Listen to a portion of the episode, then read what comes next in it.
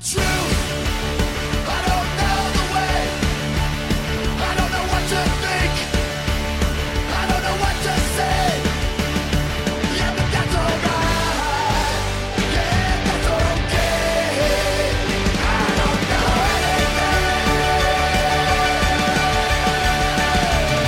Hello and welcome to Factually. I'm Adam Conover. Thank you so much for joining me, everybody. If you're listening, I really love having you here. We've loved having you here all year long. This is our last episode for 2021. I hope that if you're in a country that celebrates a holiday, that has some time off of work around this time of the season, hope you're relaxing. Hope you're playing some good video games, doing some crossword puzzles. Hope you're getting vaccinated and boosted if you can in order to keep you and your loved ones safe. Um, and uh, I hope you had a wonderful 2021 and I hope you have an even better 2022. We this week are rerunning one of my very favorite episodes from the past so that I can take some time off as well. I also need to relax a little bit. At least that's what my therapist keeps telling me.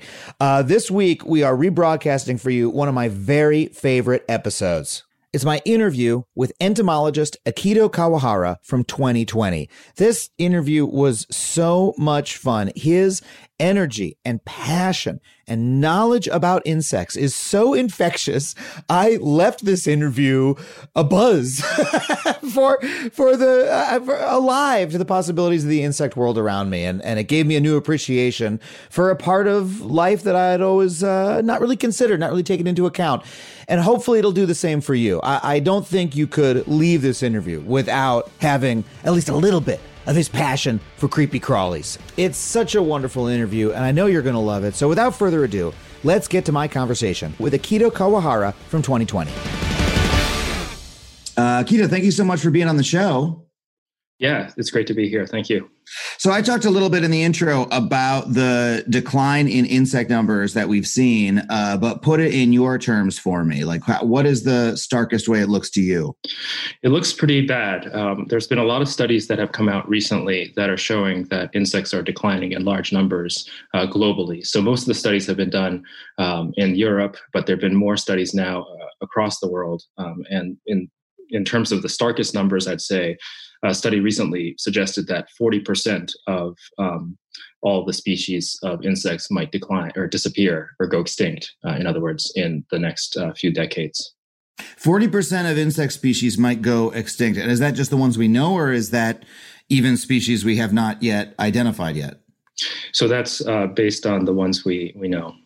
Got it. And, and, but my understanding is, uh, you know, I spoke with uh, Emma Marris, uh, who's a science and environmental writer, uh, a few months back, and she pointed out the difference to me uh, between extinction, which is how we often think about the decline in you know animal numbers that species are going extinct, they'll never come back. Obviously, extinction is a big problem, but there's also this related issue of uh, abundance decline um, that mm-hmm. you might have a large, we might lose a large number of animals, even if the species is still hanging around. Uh, maybe there's a lot less of that species. Um, and I know I saw just a few months ago there was a story that you know north america's lost like a third of its birds since yeah. uh, you know mm-hmm. if you look around north america you'll see one third less birds maybe not you know that's apart from extinctions you'll just see less storks less wrens all those things and is the same thing happening with insects we think so, yes. Uh, so the, the studies that have looked at this, I mean, the, the one of the uh, issues here is that we, we don't have a lot of data still because they're insects and we just don't know what's actually happening um, to, to the extent that we want to know. But from the, the, the studies that have been um, uh, published, we see lots of numbers uh, in abundance and also uh, declines in um, in the species themselves.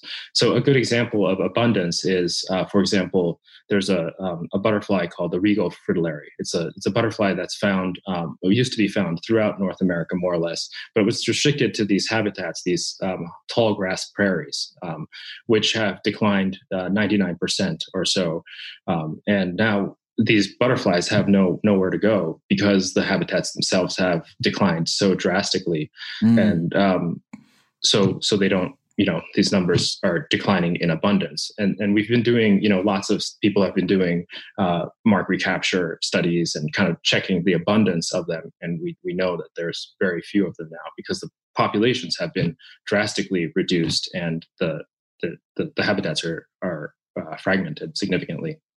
And are we seeing like an overall decline in insects? Period. Uh, like, is it that wide? Uh, we, we think so. We think, I mean, it's happening in, in all kinds of different insects uh, groups. So uh, the first studies, you know, there was a big study that came out uh, a couple of years ago that looked at insect um, declines uh, in Germany, where they looked at, uh, did a survey of um, insects over 27 years. And they showed that 20, about 75% um, of insect biomass, that's the weight or the, the mass of the insects that are collected, um, has disappeared um, uh, by about 75% in, in that 27 years or so. And, and these are malaise traps. So these are, you know, um, people, entomologists, you know, insect enthusiasts going out and setting up these uh, flight intercept traps. So it's basically a trap in which an insect flies into it. It's a, it's a kind of like a screen, and the bugs crawl up and they go into a little jar, and they keep them up for about a week or two, and then they they measured this over the years, and they were able to show that uh, significant numbers, uh, the, the weight or the mass of the insects has has gone uh, down significantly. So these are folks just trying to measure, hey, how many insects or how many pounds of insect? that that's how when you when you see biomass, you're like, how many pounds of insect are we getting? And just taking a broad swath, and they're just like that number is going precipitously down. That's right, and it's happening uh, more, you know, across different insect groups now. So there's lots of different studies that are coming out. You know, last week there was another one on caddisflies. So these are aquatic insects that live in streams, and the the the the larvae live in the streams and they're really important uh, sources of food for fish and things like that uh, that live in the water um, but their numbers are declining too. So it's not just bumblebees and honeybees and butterflies. It's beetles. It's happening with dragonflies. It's happening with all kinds of insects. And so for the person listening saying okay, look, I know about bees and, you know, there's been a lot of study about colony collapse and, you know, I've heard about that and, and bees are cute and, you know, I understand they help my food supply. Sure. But why should I care about beetles? Like, what is the impact?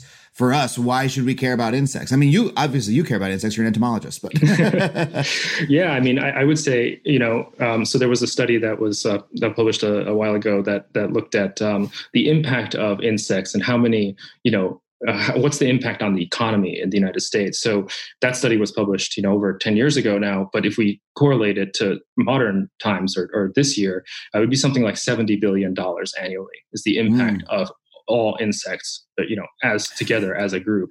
We're um, making 70 billion off these insects. That, yeah, something wow. like that. And, and it's really like, so, so we talk about pollination, which is very important, right? Um, so pollination, you know, I think people don't realize if you go to the grocery store and you look at, you know, all these uh, different kinds of fruits and vegetables and so forth, you know, things like peaches, potatoes, onions, peppers, oranges, cabbage, tomatoes, grapes, watermelons. I mean, all this stuff is is pollinated by insects. Mm. So if you lose your insects, there's a big problem, and it's not just the honeybee. There's lots of other insects that are pollinators that uh, are important. And, and in addition to that, there's also you know insects serve um, a really important role, which is to to to, to act as physical decomposers. So the decomposing um, and, and, making the soils more more rich. So you know, animals that die, uh, insects are there to take care of them and, and let them um, go back into the to, to, the soil. That they're, they're, prey for birds. Uh, something like ninety six percent of songbirds um, rely on insects for their young. Mm. Uh, freshwater fishes require insects for their food. Um, also, um, grizzly bears. Many people think of grizzly bears as being, you know, these these big uh, animals that feed on uh, fish, you know, and salmon. But in reality, they, they rely uh, more heavily on insects and, and with berries and so forth. So uh, those are the kinds of things that we need to be, you know, thinking about in terms of insects. And, and of course, they're also important in terms of progress, like scientific progress, right? So, uh, you know, drones are, are being designed using, you know, looking at how flies fly, for example. Mm, uh, yeah. And we do a lot of genetic research using, um, you know, flies and, and other kinds of insects. Uh, uh, silk is another example that you know it's a huge industry, and especially in Asia, uh, it, it's dependent on on a particular moth. Um, these are the kinds of on things. Silkworms, right? Am I right about that? Silkworms, right? Yeah, right. yeah, yeah. It's a domesticated silkworm. It's actually domesticated. Uh, the, the, the moth can't fly anymore. Yeah, yeah. Wait, I I, I heard about. The, uh, I'm sorry. Can we can we do a little tangent? Because I read, sure. I went down a Wikipedia rabbit hole about this once. I want to make sure I got this right because I'm remembering and it's like blowing my mind all over again. that we make silk using domesticated silkworms, which are like a domesticated insect. And we've domesticated it so thoroughly, like it can't like breed by itself in the wild, right? Like they can't be let go and, and continue to do their thing. Like they now require like humans to tend them because we've had such a long relationship with them as a species. Am I right about that? that that's correct. Thousands of years. That's right. They can't, they, they, they, they can't really do anything. They require us to feed, give them food. That is so fucking cool. I don't know what what I mean. Like you expect, okay, dogs, horses, whatever. But like I didn't know that. Yeah, we've had this thousand year long relationship with uh with domesticated worms, silkworms, yeah, moths. Yeah. moths. Um, and is that are are we still using like how important are are they to? If I have a piece of silk, is it is it coming out of worm's butt? Is that why yeah, they, have, they have a? It's coming out of their mouth parts actually. Oh, okay. So, so they, it's okay.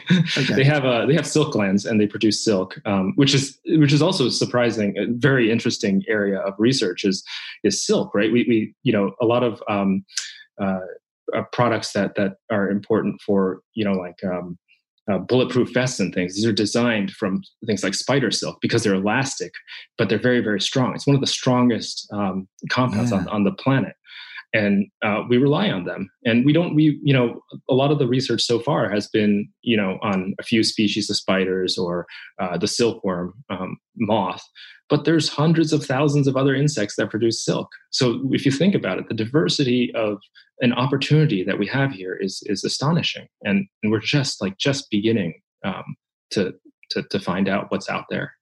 Now you have such a passion for for insects. How did that develop for you? Like where does that come from yeah, it, it actually comes from um, when when I was a child uh, growing up in Japan. Um, so mm. I'm Japanese, and in Japan, you know, there's uh, it's a culture where you um, you can go to the uh, like department store and they, they, sell beetles in you know these cages as pets. Mm. and and you know you go to the park for example and you just in the summer you always see kids like running around with butterfly nets and looking at nature and and that that um, environment is pretty unique i think and um, it's it's where I grew up, and it was actually my father who got me into it um, when I was really young. And we used to spend, you know, every weekend we'd go somewhere to look for for butterflies and insects. And I started a little insect collection, and it just all started from there. And and I've always loved insects since then. That's really wonderful because, and I've I feel like I've uh, you know in my experience with uh, I've you know certain pieces of Japanese culture I've seen that that like bug catching is much more of a hobby um, mm-hmm. and uh, much more of an interest. And that's such a wonderful thing to like take a closer look at the environment and to you know because bugs are everywhere we have bugs in the united states but nobody was encouraging me hey go, like bugs are really cool like go uh, you, you know uh categorize them catch them like learn about them you know we have dinosaurs uh you know etc uh but that didn't have that relationship with bugs and that's such a wonderful thing because yeah i mean bugs are Bugs are fascinating. I mean, I just I just nerded out with you about silkworms for like I got really excited about it. Yeah, it's it's it's amazing. Bugs, I mean, they are really great. You can you don't really need that much to to study bugs. You just need a little, you know, pot of uh, you know just a, a, a you know flower pot outside of your window and there'll be insects you know and you know i think it's a great opportunity to look at the small things that are around us and um, it's a for me it's kind of an opportunity to, to, to kind of meditate too and think about you know the world and and this amazing world that's out there in terms of nature and um, and the opportunity for you know people to go outside. Um, I think right now we have an opportunity to go outside and look at organisms and animals and nature and wildlife more, um, and I think we should take that advantage too. So, how do you feel as as someone who just you know studies insects, loves loves insects, right? I mean, what is this? Sort of large decline feel like for you? I mean, is this is this a horrifying prospect? Yeah, it's shocking. It's really surprising. Um, so you know, uh, you know, as I mentioned, I you know I'm Japanese and I go back to Japan every pretty much every year, and you know where I, when I was a child I used to see certain insects really abundant everywhere, and now you know you go back and you can't find them, and so you you mm. talk to some of the local like you know entomologists and they don't know what happened either, and these are things that were you know you just see hundreds of them everywhere, and you can't find them anymore. And we don't really know exactly what the reason for that is but it is very alarming. And i think having that kind of perception to see uh, you know insects and watch them you, you begin to really see these kinds of trends. And, and you need to i think it's important for um, people to to you know try to see that. And, and it's it's something that's unique i think but it it's have you had trouble getting attention for this issue? I mean, I, I, again I saw this study about a third of bird species decline, right? Yeah. And and I saw that that uh, headline and I was like, this is this is apocalyptic. Like this is not oh, there's a warning light flashing. This is like the world that we live in is changing before our eyes in a way that was you know, I grew up in the 90s when, you know, we had so much media about the environmental apocalypse and you see like the the the the fast you know the flash forward to like what the future could look like if we don't protect nature you know? And seeing my god a third of bird species uh, not species a third of birds are gone um, feels like that. That's like okay we're a, a third of the way to having no birds right we should all be panicked about that this should be the biggest news story in the country and yet you know it was on the front page of the times for one day and that was about it I can only imagine that with insects, it's even tougher to get attention. Yet this, you've convinced me this issue is massive. It's massive. It's really massive. And we're just, like I said, at the tip of the iceberg. I mean, we don't really know what's happening in the tropics. You know, we know that there's lots of insects there and huge biodiversity there, but are they declining? Yeah, we think they are, um, and we have we see some trends that you know so some data, but the data are so limited. So we really need more people uh, just documenting. I mean, people, you know, we could just go outside and take pictures uh, of insects, and that would be very helpful. There are sources like iNaturalist where you can upload your photo. I location. use iNaturalist. That's a wonderful, wonderful app. You go take a picture. If you're on a walk in the woods, you're on a hike, or you're even in your city, you see an interesting plant or bug or bird, you take a picture of it with the app and it's actually shockingly good at figuring out what species it is just from the picture and then you upload it and you you're a little citizen scientist and it says i saw a uh, I don't know a wren or a or a palm tree or whatever, and it goes into a database of like where these species are. Exactly. That's it's it's really great, and and a lot of scientists are using these data now too. Mm. So you you are you know as a as an individual you can contribute directly to these scientific um, studies that that require you know that we need these data that that you know about uh, the organisms around us. So you know I think that's a great way to contribute. So what are the uh, causes of this. I'm sure there's many. You talked about uh, habitat destruction for this one particular species earlier, but when we're looking at such a wide scale decline, it it seems it like it must be something larger. Is climate change playing a role? What is it? Yeah, so I mentioned habitat declines, um, of course, and there's uh, also another very important um, aspect is uh, agriculture. So, because human population growth is you know, pe- you know, there's more people on the planet now than ever before. Um, we require more food, and because we require more food, we need more land to to create the agriculture, the the crops that we need. So that uh, is contributing to, of course, habitat declines, but also to increased pesticide use and herbicide use. Mm. And so these toxins that are used to control pests are uh, are very strong. You know, there, there are lots of very powerful um, chemicals that are being used, and they end up going into the, the, the water systems, and they get blown around to nearby fields and so forth. And um, more and more studies are now showing that this the, the use of toxins and, and pesticides are especially problematic. So that's one thing. Um, you mentioned climate change, uh, and I think so. There there have been some uh, studies now that are showing that climate change definitely is is uh, important uh, factor. Um, of course, with climate change, it changes weather patterns. Uh, the temperature is you know going up. Uh, we can have greater water stress and things like this. Um, and when you think about you know insects many of them are very restricted to particular habitats right so like for example on the tops of the mountain tops of, the, of the mountains in hawaii on these volcanoes there are some insects that only live there in the whole world um, as temperature rises and the climate changes um, those icebergs, uh, the, those ice shields and things can um, uh, disappear, and those insects mm. lose their habitat. Um, and it's not just in Hawaii; it's all over the world. Uh, but these habitats that are very fragmented, um, that can um, become influenced by the impacts of climate change, like weather patterns and uh, you know changes like drought and things like that. Uh, we think will have a huge impact on on insects. So it's not really just one factor, but multiple factors uh, caused by climate change. We think will uh, lead to many of these problems that we we see. What about like artificial light, right? Like when I walk oh, around oh, my yeah. city, there's there's so much light. I remember reading a, a study years ago about how like pure darkness is like now endangered itself in the United totally. States. You got to go out in the middle of Montana or something to get a perfect level of dark. There's a problem for astronomers because, you know, you go with a telescope, you can't see certain stars because there's so much you know, uh, uh, artificial light around. And hey, when I see a, a light and there's bugs bumping into it, I'm like, hold on a second. This is, uh, messing with this bug's habitat in some way. Uh, I don't think this bug would in nature be bumping into a light over and over again. So yeah, how does that play a role? Yeah, definitely. Light light is a big problem. There there um, lots of and, and, so some countries are now um, changing their lights, street lights, to shift the wavelength because uh, we know that uh, UV light, um, the the spectrum, you know, goes from UV to infrared, and um, UV light has a big impact on insects. It attracts insects because they're uh, uh, photo uh, positively phototaxic, meaning they're attracted to to light sources. And so, if you leave your light on on your porch, and if you're using a big, strong like UV light or something like that, all these bugs will come to it. And what happens is a lot of the bugs um, they they'll fly around the light and uh, they get exhausted. Uh, and a lot of times they'll just sit there till the morning and the birds come and they all eat them.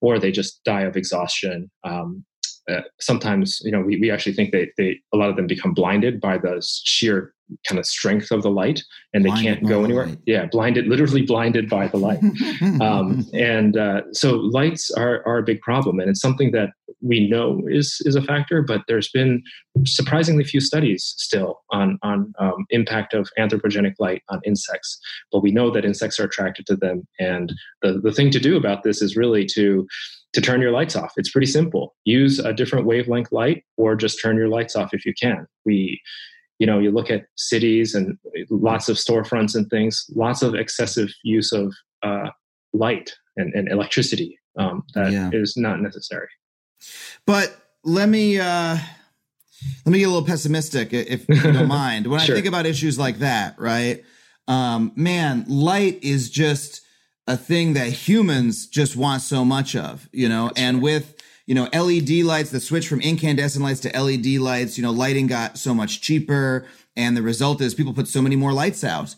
Uh, and you know the, the the amount of light, the amount of actual photons we're emitting has gone up and up and up. And the thing is, uh, it makes people feel safer. You know, it makes, uh, I remember, I'm just thinking about, hey, at my college campus, uh, there was a movement to add more lights because people felt that, you know, the area, it was unsafe to walk around in the dark, uh, on this. And that was in the middle of upstate New York. You know, you can only think about, you know, in a city or, or other places where, hey, that alley's, you know, dangerous. Okay, let's put a light up, right? So that mm-hmm. people can, people can see.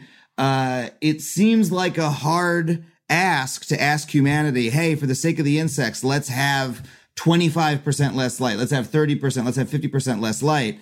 Um, and so that to me is one of those things where it, it starts to feel like just humanity is coming into conflict with insects and we're not going to be able to i'm not i'm not trying to be that pessimistic and say we can't do it right but mm-hmm.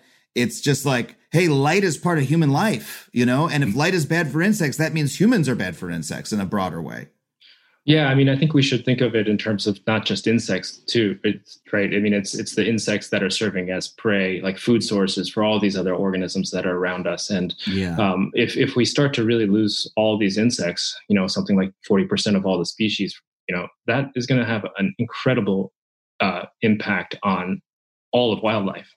Uh, we, we just don't really think of insects you know they, they are this inv- invisible force that's out there that we just don't really think about but but they're really really fundamentally important and i think i would argue that you know we, we really can't let that happen and and there are solutions we can shift the wavelengths of light so they are further away from the uv spectrum and if we do that, we can create. We still can have lights that that are you know lighting up areas that just don't attract insects. Got it. Better lights. Better lights, yes. More efficient, better lights. That's right. Well, let's talk some more about those solutions right after we get back. We'll be right back with more Akito Kawahara.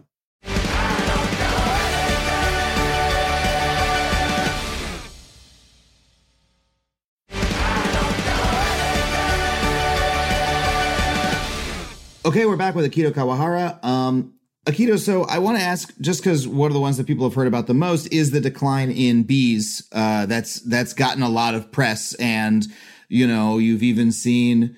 I saw a Kickstarter for a for a rooftop uh, apiary I could put on my house to keep bees in, and it was part of the pitch was help support the bee population. You've heard so much about it, and you can help out. And uh, uh, let me tell you, uh, my girlfriend was not excited about the idea, so we didn't get it. She was not excited about the idea of keeping bees on the roof. But uh, wh- do we know? Because I know for a long time these bee disappearances were a mystery. Um, do we have uh, an idea now of why bees have declined so much? Well, uh, so yes, to some degree. So um, in the you know we we talked a little bit about um, colony collapse um, disorder before, but for honeybees, so that's one of the kind of the big factors that have taken that's taken place um, recently.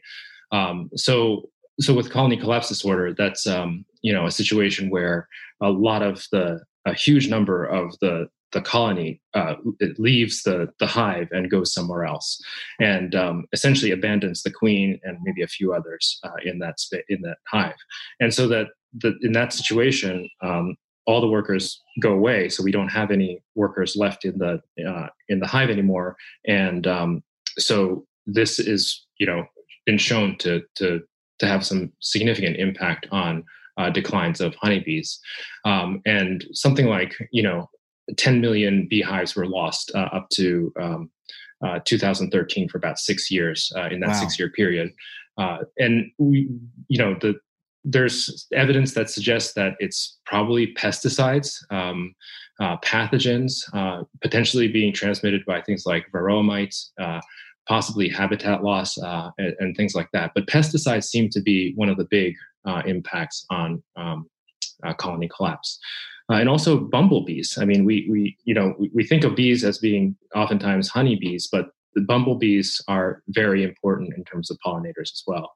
And mm. um, there's many species of bumblebees, and uh, and they uh, you know they're declining pretty rapidly too. Um, there's been some really neat studies that are using um, museum specimen data. So these, you know, like American Museum of Natural History, Smithsonian Institution, uh, the, Inst- uh, the, Florida Museum here, we have uh, historical records of all these insects that have been collected uh, for hundreds of years, you know, dating back to the 1700s and things like that. And we can um, use that data to, to really understand how um, these bees and other insects are, are disappearing. And um, when you start to plot and, and make those maps, uh, and you look at where they were in the past and what's actually happening, you can make you can model this and figure out how many you know approximately how much of it has actually disappeared. So yes, globally bees are dis- declining, both honeybees. Um, uh, and bumblebees, but bumblebees are, are very important because uh, also very important because they uh, there's a lot of species that are potentially at risk right now. Now, why do you think that bees have gotten so much press in this issue, right? We've heard, ask the person on the street, they've heard that bees are declining. They haven't heard about any other species you mentioned. Why is that, and how does that reflect our maybe cultural misunderstandings of insects? Well, I think a lot of people think when they think of bees, they think of honeybees, uh, and they think of you know um, pollination um, in in your yard, um, and you know you go outside and you see some flowers and you see flowers being pollinated by by these insects. But we we should really you know think about the other insects that are there that are also pollinating. Flies are really important pollinators. Mosquitoes now we think are pollinators. This really? is something yeah. So uh, a colleague of mine um, is who's here in florida he was um, recently looking at a mango tree and he was telling me that you know these these mango trees are, are being he thinks they're pollinated by mosquitoes because you go there at night and these flowers are just covered in mosquitoes. So we think of mosquitoes as these horrible insects that come and bite you but you know th- they're only a small fraction of, of mosquitoes that actually vector disease uh, and harm human beings. There's a ton of other things that are happening and mosquitoes uh, are very important to the environment and possibly helping us pollinate as well. Okay, so hold on a second, because because I I might have a we might be able to do a correction of my work here because we did on an episode of Adam Ruins Everything a couple years ago. We did uh, an episode on little bugs. It was was the name of the episode. Adam Ruins Little Bugs, and we did a little mini segment in that based on uh, some research and argument that we had seen that we could wipe out mosquitoes in order to prevent mosquito borne diseases, right? That we could use uh, various techniques to conduct a mosquito genocide, um, and that that would be fine because mosquitoes played almost no other environmental role or any benefit to us. Um, and you know the the diseases that they cause are like extremely debilitating, right? That you know malaria is one of the you know worst uh, global diseases around. Um, and so I just want to know, were we wrong about that in your view? Well, I think, um, I mean, at the time, you know, you know, we, we know that some mosquitoes can be problematic, and and we we you know there were some diseases like Zika and things like that that were also uh, a couple years yeah. ago pretty pretty serious uh, here in the U.S. and globally. Um, so there is concern, of course, for those kinds of mosquitoes, but you know there's 3000 or more species of mosquitoes on the planet. And uh, most of them are not harmful to human beings. Um, mm. they're mosquitoes that feed on just like leeches and, and other organisms that are not you know vertebrates. And so i think um, you know we just need to think of that you know we're not just talking about one species of mosquito but there's lots of insects out there that are doing important things. And just because it's a mosquito, it's not necessarily, uh, uh, you know, a bad uh, animal or insect. Can I just say how much your that answer like moved me? Did like, it? Like, yeah, just like your again, just your passion for these things and how much you care about how much you care about mosquitoes and how much you made me care about mosquitoes in that answer. That like, yeah, just because it's a mosquito doesn't mean it's bad. I'm like, yeah, no, I have been too judgmental of mosquitoes. so, so Adam, did you, did you know this? I have to tell you. Can I just say something? This is really uh, pretty pretty interesting. There's actually some mosquitoes that we think uh, feed on other mosquitoes too. They actually control. Uh, the mosquitoes. So there are these big mosquitoes that you know um, that you can find in in ponds and streams and stuff like that. But they feed on you know they're specialists on little mosquitoes. So they're wow. actually a biocontrol agent for mosquitoes. I mean, wow. like you know, it's it's amazing that that yeah. what's happening. Um, so we, we shouldn't just I, I, guess my point is that we don't we shouldn't be just sort of discarding mosquitoes as these horrible things and you know use back bug, bug zappers and just kill them all. Like that yeah. kind of i think mentality is not really uh, the right way to deal with the situation. Okay well uh, consider that a correction for our segment um, and uh, in the event that we're able to do so on television we will uh, because i think yeah i think that's a good point. And I think I think that take that we put forward there, which again was based on that wasn't our original take. That was you know uh, uh, was from other experts putting that forward that we were signal boosting, but it's it's glib at the very least, right? And, and I think what you're giving me an appreciation for is that in nature there's like almost an infinite amount of detail. You know, when we look at any species or any group of species, like when you get really close, they're they're definitely doing things that you don't understand and the and the interconnections between them are so nuanced and and you know the the amount that is happening in any square centimeter of earth like the number of species who are interacting there a bunch of which are insects are doing things that we don't even understand and know about because it's like a fractal in terms of the closer you get the more detail there is. Is that how you see yeah, it yeah yeah totally. And i think um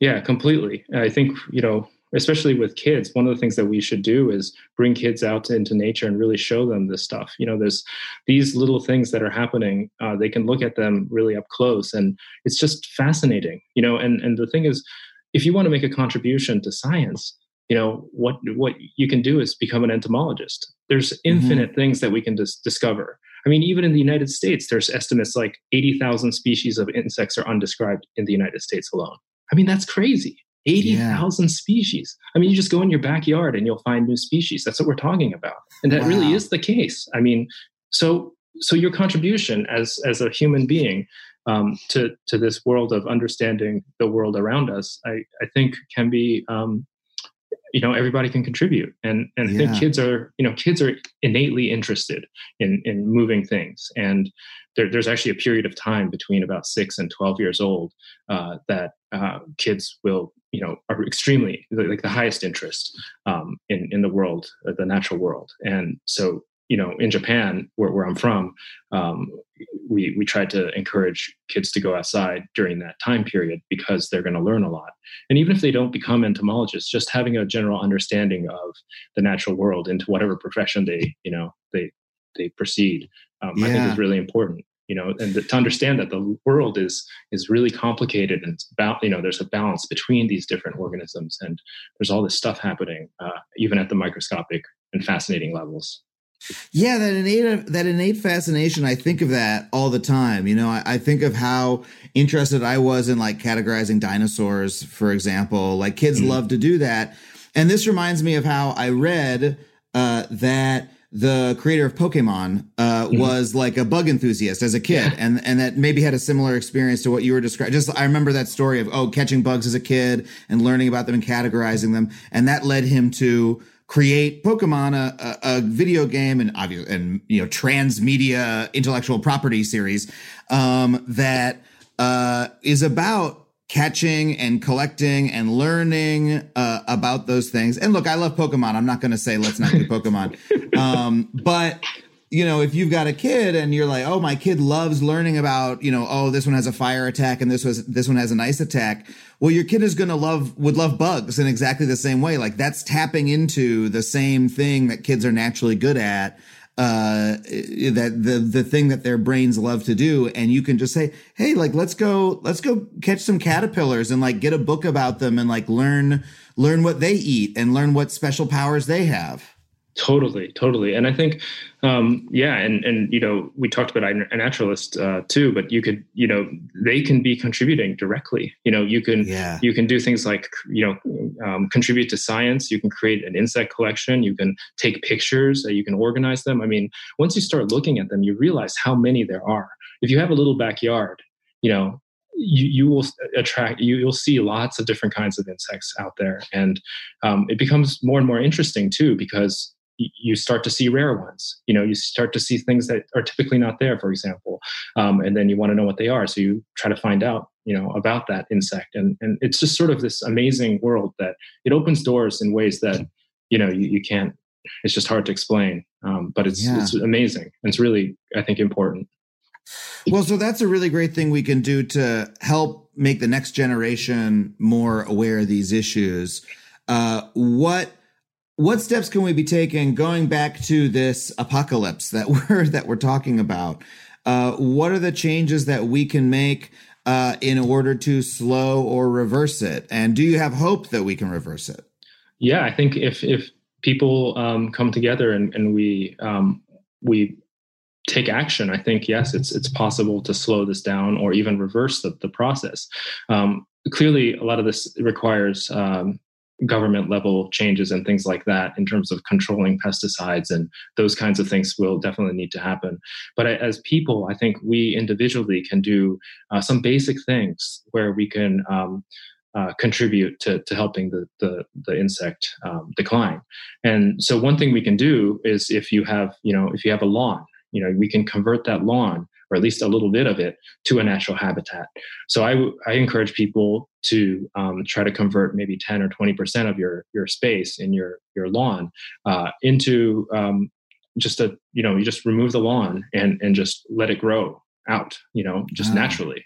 Yeah. uh, and if you can plant native species um, if you can figure out what the native species are by looking online and, and getting information and planting those species that's great. But all you have to do is really just remove a little bit of your lawn because lawns are essentially deserts. They don't help insects at all. Um, and if we just got rid of some of it, uh, it will re- regrow and things will um, start to come in there. And you'll see a lot of amazing uh, different kinds of insects and birds and and everything coming coming back. You're you're blowing my mind because I've always thought of that as being like, oh yeah, it's kind of nice if you do native species are nice and hey maybe drought resistant too is like you know being in california use less water. But like you're really talking about hey if we look at how much life and biodiversity is going to be in one you know square foot of ground we're talking about like rewilding our own yeah. lawns right? And that's like right, turning right. turning them back into like you're replanting the rainforest essentially for that one little square foot. And like there's a ton of life that's going to benefit just from that change. That's right. Like, and, and you don't have to do anything. It becomes yeah. wilderness, and you don't have to do anything. I mean, it's actually less work than having a lawn. You just and you're contributing to to these um, to these insects and their and their survival and and wildlife in general. And it's really important because you know we, we think about conservation. Lots of conservation efforts are focused on protecting large parks and things like that. But we need these stepping stones. These little habitats are necessary for organisms to to disperse and even your little several square foot of you know converted lawn space can function in that way. And if we all contributed a little bit of our lawn to to something like this we would essentially be able to you know renaturalize our our our environment and it would be it would be great for for this problem are there any examples where you know insect populations have been brought back from the brink at all, or or you know where you've seen, hey, here's one story we can look at uh, to take some hope and some success from? Yeah, so there's been some some work in um, Germany now uh, kind of pushing forward this this idea of converting lawns and, and bringing back natural uh, population uh, wildlife uh, or plants. And and they've already seen some of these changes uh, taking place. So uh, it's still pretty young. We've just started to do these kinds of um, efforts but it's very promising and um, yeah it's it, it will um, I'm convinced that it will work if we all do it, and we just need to do it.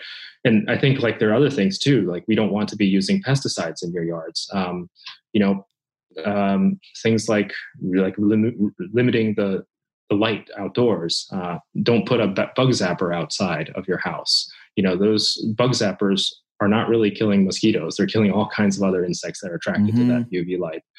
You know, and um, even when you wash your car, you know don't really it's better not to wash your car in your driveway where a lot of these um, soaps and things will just go right into the into the um, into the ground.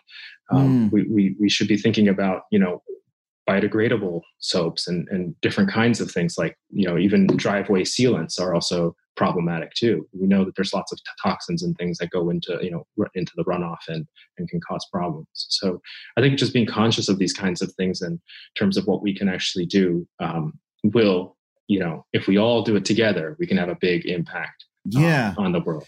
So let me, just, let me just ask you about these lights. Like I have, you know, at my house, we put our outside lights on a timer, right? Because it, it honestly, because the way our street is organized, makes the street a little bit feel a little bit safer for everybody. Mm-hmm. But I have this concern now that you know are these lights detrimental to bug health? And I don't know what kind of lights they are. They're whatever came with the house. you know, um, they're probably LED lights, right? Uh-huh. Like LED lights from Home Depot.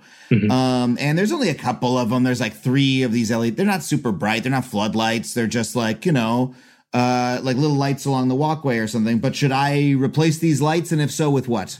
Yes. I don't mean turn this into Adam's home improvement. That's okay. Um, I, I, mean, I think, yes, we should definitely um, try to, you know, one thing we could do is put them on timers. Um, you did mention mm-hmm. that earlier.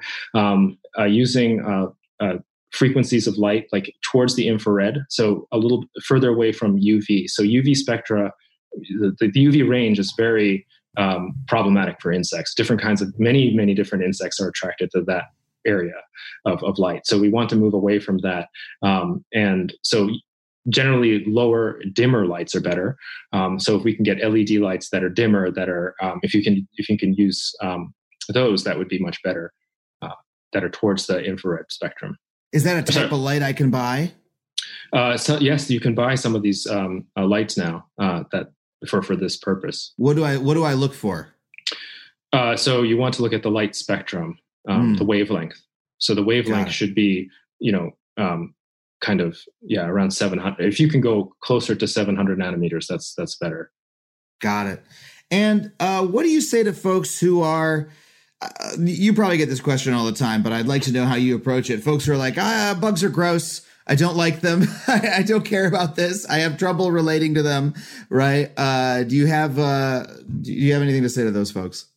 Uh, bugs rule the world. I mean, there's you know, I would say that there are bugs everywhere. Right? There's bugs everywhere you look, and um, they're they're really amazing. I mean, when you stop and look at them, they they just they're incredible. You know, like they're they're gonna you know just i mean for example like fireflies when we think of fireflies uh, we, we think of the lights in the summertime they're beautiful but we, we now know that these fireflies a lot of them um, use their flashes to attract other species and and mm. they so so the females um, of some species can mimic the flashing lights of other species females to attract males of that other species and what they do is they call these males of other species that are not related to theirs, and the males think it's their um, a, a, mate, right? And so they fly to that female, and then the female eats it. so, so fireflies are um, they're predators. You know, they, they eat other insects, but they they actually eat a lot of other fireflies, wow. and they can switch their light. They can actually switch their light between um, their, their, their light flashing pattern to attract these other uh, species. That's incredible. They're doing like a, they're doing like a false flag, uh, like mimicry in order to in order to draw their enemies and and destroy them, totally, or eat them to eat uh, their food. Totally, totally. Yeah. Wow. I mean, and another thing, I mean, that like, you know, something that we do in, in some of the research that I do with uh, one of my colleagues, Jesse Barber at Boise State University. So we study, you know, um, moth uh, bat interactions. And so bats are flying around at night, you know, and, and they rely on moths uh, for food. And what we now know is that moths have these hearing organs. Over like 80,000 species of moths have hearing organs, and lots of other insects also have them. And they, they can hear um, high frequency um, uh, sounds that that you know the, the echolocation calls that these bats are are producing, and the moths have figured out ways to jam the sonar.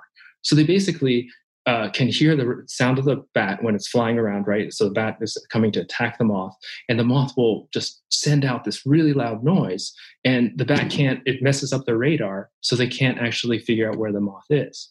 And some moths actually are toxic too sorry, I, I, can go on and on about no, this. No, no, no, no. Uh, please go on and on and on. This stuff is amazing. yes, there's some moths that are toxic. Um, so they they you know eat some toxic plants as as a caterpillar, and they keep the toxins inside their body. And when they um, when they become adults, they use that uh, to to tell their predators, like bats. But the thing is, because it's dark out night uh, outside at night they they can't use colors like monarch butterflies that are toxic right? That need to feel milkweed. So instead of using colors they use sound. So they actually mm. tell their predators these these bats that they're chemically defended by making a certain click in the sky. So there's all the sounds that are happening at night and we can't hear it because it's all uh, we can only hear low frequency sounds. Yeah. but if you bat detector at night in your backyard i mean it's so loud and it's because these bugs are talking to the predators the bugs are talking to each other etc uh, and then you know there's all this kind of interesting mimicry and stuff that's happening where some insects are warning their predators don't eat me because i'm chemically defended and toxic. you're you're you're blowing my mind every 30 seconds because i mean yeah that, that kind of makes sense because yeah like in a uh, a in a predator prey relationship where the predator is like looking for the prey, the prey will do things visually, like take active defenses visually. They'll like mimic another, you know, another species, or they'll hide, or they'll camouflage, or or things like that, um, or they'll make themselves look scary, right? They'll like operate right. on the visual dimension. So obviously, if bats are navigating using sonar, their prey would respond using sound and right. would like have like sonic defenses. I never thought of that before. These are like sonic defenses that the that the prey are coming up with, that the yeah, insects the, are coming up with. Right, right. And the sonic, def- I mean, this is just you know, uh, uh, we really don't know much about this, but you know, these the the one of the moths that or insects that I really like is a is a hawk moth, and these are big you know big moths, and they they produce um, sounds using their genitalia. So they stridulate their genitals. I can do that too. I can do that too. You, I mean, it's you. It doesn't sound like what you think, but I can do it. Go ahead. Just want to toss it in there. Go ahead. Yeah, yeah. So, so the the males of these moths um, stridulate their, their genitals really quickly in in flight. So they're flying, you know, like five meters a second or something, some yeah. real fast speed. But when they hear the sound of a bat coming, they just stridulate their genitals, and it just goes crazy. And the bats um, it essentially jams the sonar of the bats and they can't actually locate the moth. Wow. That is incredibly cool. Do you have uh, okay, we're, we're we got to wrap up at some point, but I, I got to hear. Do you just give me one more? You got one more cool insect insect story um, like that? Because so, someone put you on TV and give you a show about this stuff because this is this is some of the best this is some of the best experting I've heard in a while. Uh, give me a little more. Um, so uh, I guess another one is that there's this um, there's a really interesting beetle that was recently discovered uh, from the Amazon, and uh, it's called a long it's a longhorn beetle, and we have longhorn beetles you know in the United States too. But this longhorn beetle is really spectacular because it has venom glands on the tip of their antennae, so they're like essentially scorpions, and you can actually get stabbed by this thing. Wow! Um, but they have two of them. these are they, big, right? These are big insects, right? And they have yeah. these these stab um, these antennae, and they can uh, impale predators um, using their their um, antennae. Man, so thank you for giving us an appreciation of how amazing these insects are. Uh, and it definitely makes me more concerned that we're that we're losing so many. Um, uh, how do you how do you approach trying to get people excited about this issue? Right, trying to make this as exciting as honeybees or even as birds to people do you have hope that we're going to make that change and, and how can folks at home be a part of it to take us home? Yeah so i, I would say um, go outside like go to the yard. Just look in your backyard or look in the um, the windowsill plants that grow outside and um, start looking carefully and, and what's there. And every day you'll see change um, of different things coming and going and um, try to understand uh, what's what's out there show other people take pictures of them post them on social media um, all these things are, are good things that I think that can contribute to, to this whole process. Um, yeah. Well, Akito, thank you so much for being here. This has been an incredibly fascinating conversation. And uh, I have so much pa- more passion for insects now. I'm sure our listeners do too. And, and thank you for sharing it with us. Yeah, let's save insects. let's do it, man. Well, thank you once again to Akito Kawahara for coming on the show. I hope you enjoyed that conversation as much as I did. If you did, stick with us in 2022. We're going to have a bunch more amazing interviews. We got some big news to announce. Uh, it's all coming together. We're going to have a great 2022 together. So thank you so much for listening this year. And I hope you have a wonderful new year. And we'll see you on the flip side. I want to thank our producers, Sam Roudman and Chelsea Jacobson uh, our engineer Ryan Connor, Andrew WK for our theme song, the fine folks at Falcon Northwest for building me the incredible custom gaming PC that I'm recording this very episode for you on. Um, and you can find me online at, at Adam Conover or adamconover.net. And, uh, you know, until next year, hey, stay curious, be good to each other, all those good sign offs. Um, have a happy, healthy. Thank you, folks, so much.